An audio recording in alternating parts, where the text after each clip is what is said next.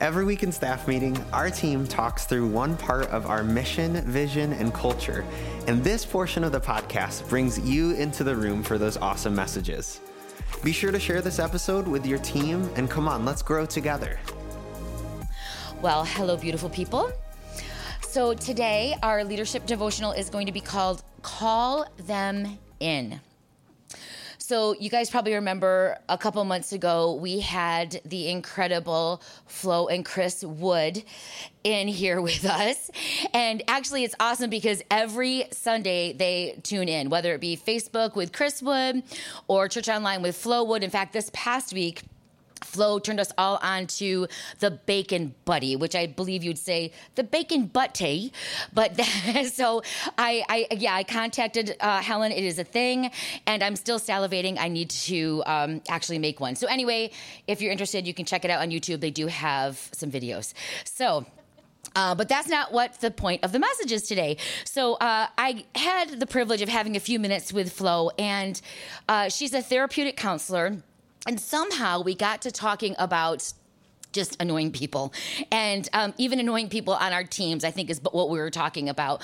And um, she had shared a one liner it was a quote that a colleague had shared with her. And the, the quote is this. Instead of calling them out call them in. And it just kind of struck me. I was like yes that is so so good. Call them in now, throughout the Gospels, this is what we see Jesus doing. People are being peoply, as we are well known to do. Um, but Jesus is gentle with humanity's brokenness, and he draws people in. We have Christ's encounter with Zacchaeus. He was a sinner that no one wanted around. And when we see that encounter with Jesus and Zacchaeus, here Jesus is entering into a town. People are gathering all around him. Like everybody wanted a piece of Jesus. Everyone's clamoring for Jesus. And here is Zacchaeus up in a tree. And Christ's eyes go to Zacchaeus. And what does he do? He invites him to lunch, he calls him in. Sick people came to Jesus and he had compassion on them and he healed them, even when it was inconvenient. He called them in. The miracle of the feeding of the 5,000, the, the, disciples were like, no, it, when I read that bit of scripture, I kind of hear them like, please, can we send these people home? Like, to eat. They need to eat. Can we just please get them out of here? Um, and I wonder if they themselves were tired and hungry. But instead, Jesus calls the people in, calls the disciples in, and they're a part of an incredible major miracle. And then in Matthew 19, Jesus chastises the disciples as they are shooing away the kids. Verse 13 through 15 in Matthew 19 the children were brought to him so he might lay hands on them and pray. The disciples rebuked the people, but Jesus said, Let the little children come and do not hinder them, for to such belongs the kingdom of heaven. And he laid his hands on them. He called them in. In Luke 10, we see the story of Jesus being welcomed into Martha's home, where Martha gets annoyed for her sister Mary for just chilling with Jesus. This is Luke chapter 10, verses 38 through 42. Now, as they went on their way, Jesus entered a village, and a woman named Martha welcomed him into her house. And she had a sister called Mary who sat at the Lord's feet and listened to his teaching. But Martha was distracted with much serving, and she went up to him and said, Lord, do you not care that my sister has left me to serve alone? Tell her to help me. But the Lord answered her, Martha, Martha, you are anxious and troubled about many things, but one thing is necessary.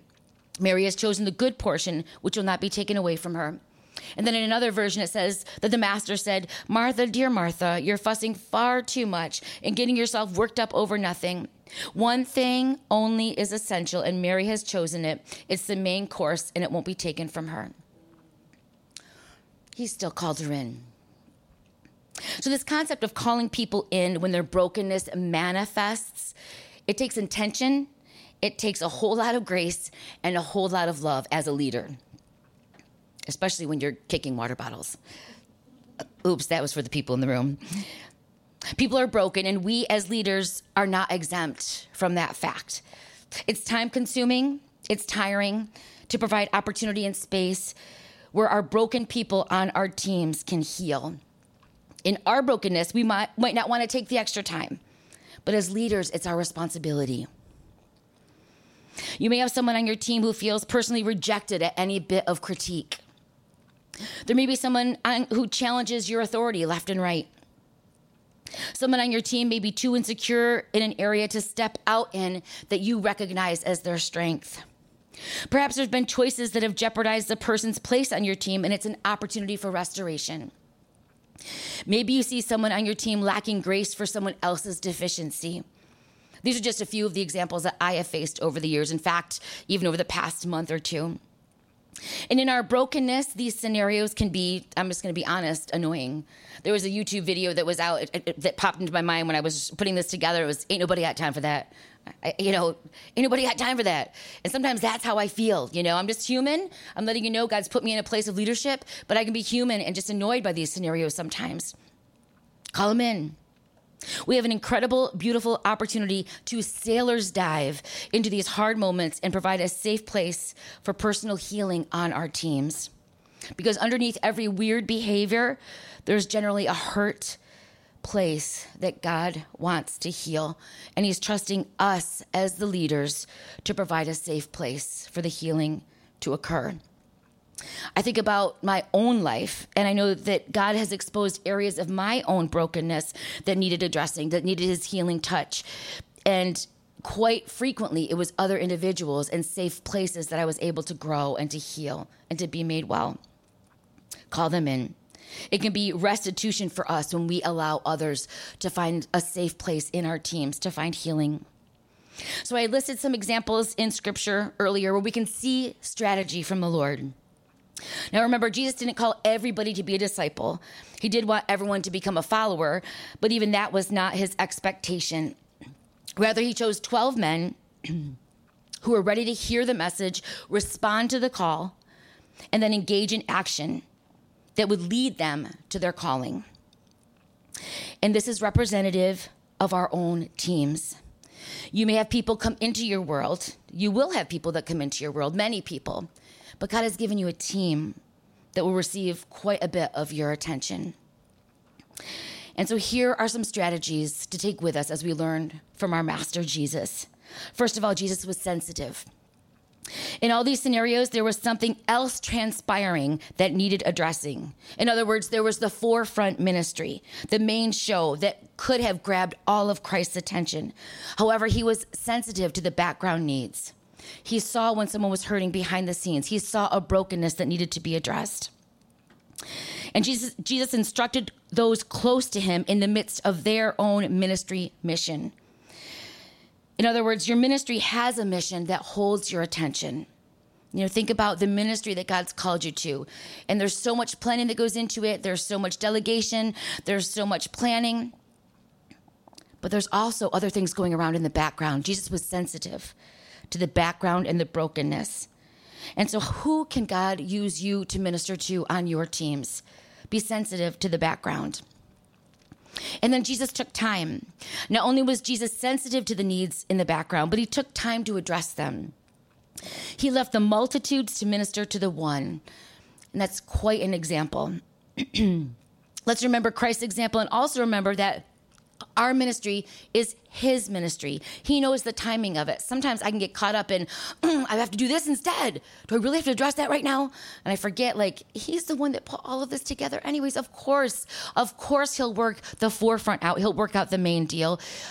He's given me someone and the privilege of working one on one, just like Christ did when he walked this earth.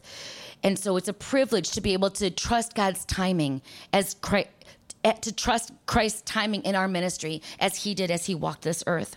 I think about Zacchaeus responding to Jesus, wanting to spend time with him, wanting to have lunch with him. It was a changed life. Luke 19, 8 through 10. And Zacchaeus stood and said to the Lord, Behold, Lord, the half of my goods I give to the poor, and if I have defrauded anyone of anything, I restore it fourfold. And Jesus said to him, Today salvation has come to this house, for the Son of Man came to seek and save the lost. We do have a mission in our ministry as we build God's kingdom. It's to seek and save the lost. But part of that mission as leaders will be taking time with our team members, those struggling with lost parts of their heart. And then also, Jesus was gentle.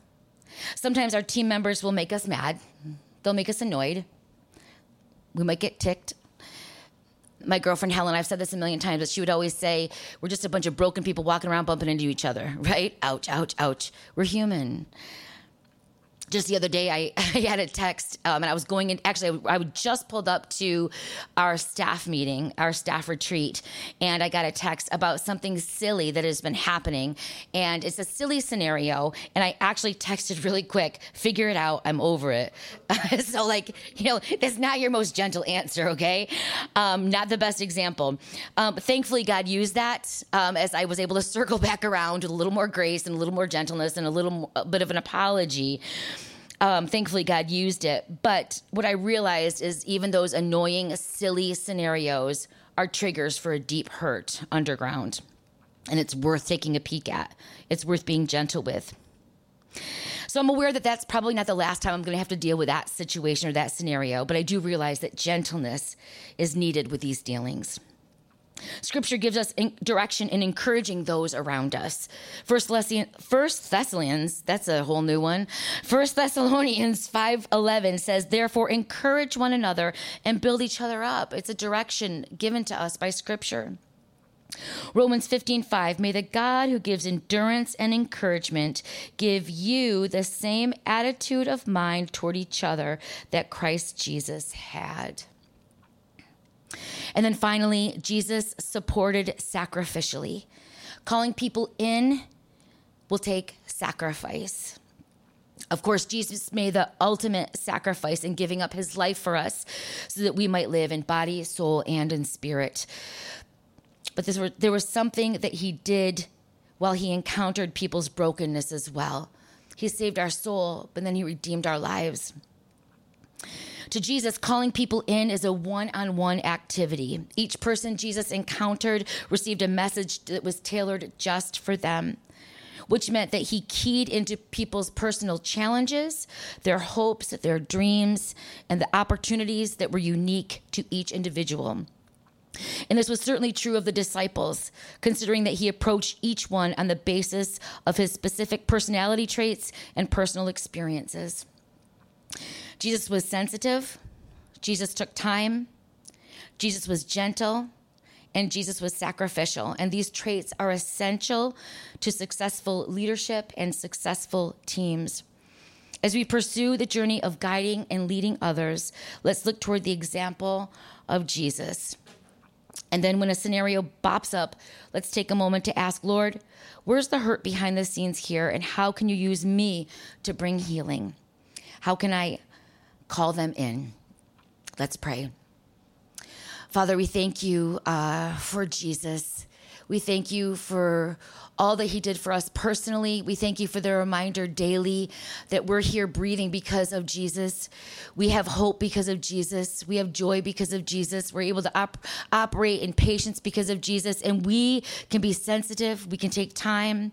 We can be gentle and we can be sacrificial because of the example that was given to us. Holy Spirit, we ask that you would help us to to get beyond ourselves, to not be quick to whip off a text that says, I'm over it, to not be quick to kick a water bottle in frustration, to not be quick to think I'm this is too important. I have to look at the main stage and meanwhile miss opportunities for personal one-on-one ministry.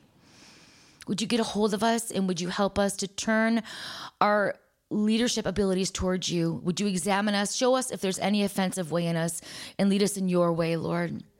We love you. We thank you for the privilege of leadership and all that it entails. Honestly, Lord, I thank you that you show it to us bit by bit. It's like if we knew ahead of time, we would have run screaming. But your grace is sufficient. Your grace is sufficient. Your grace has been sufficient. Your MO has been faithful, and you will be faithful in this season and you'll be faithful in the next. So we thank you for those difficult situations that we have the privilege of operating like you, Lord. We love you.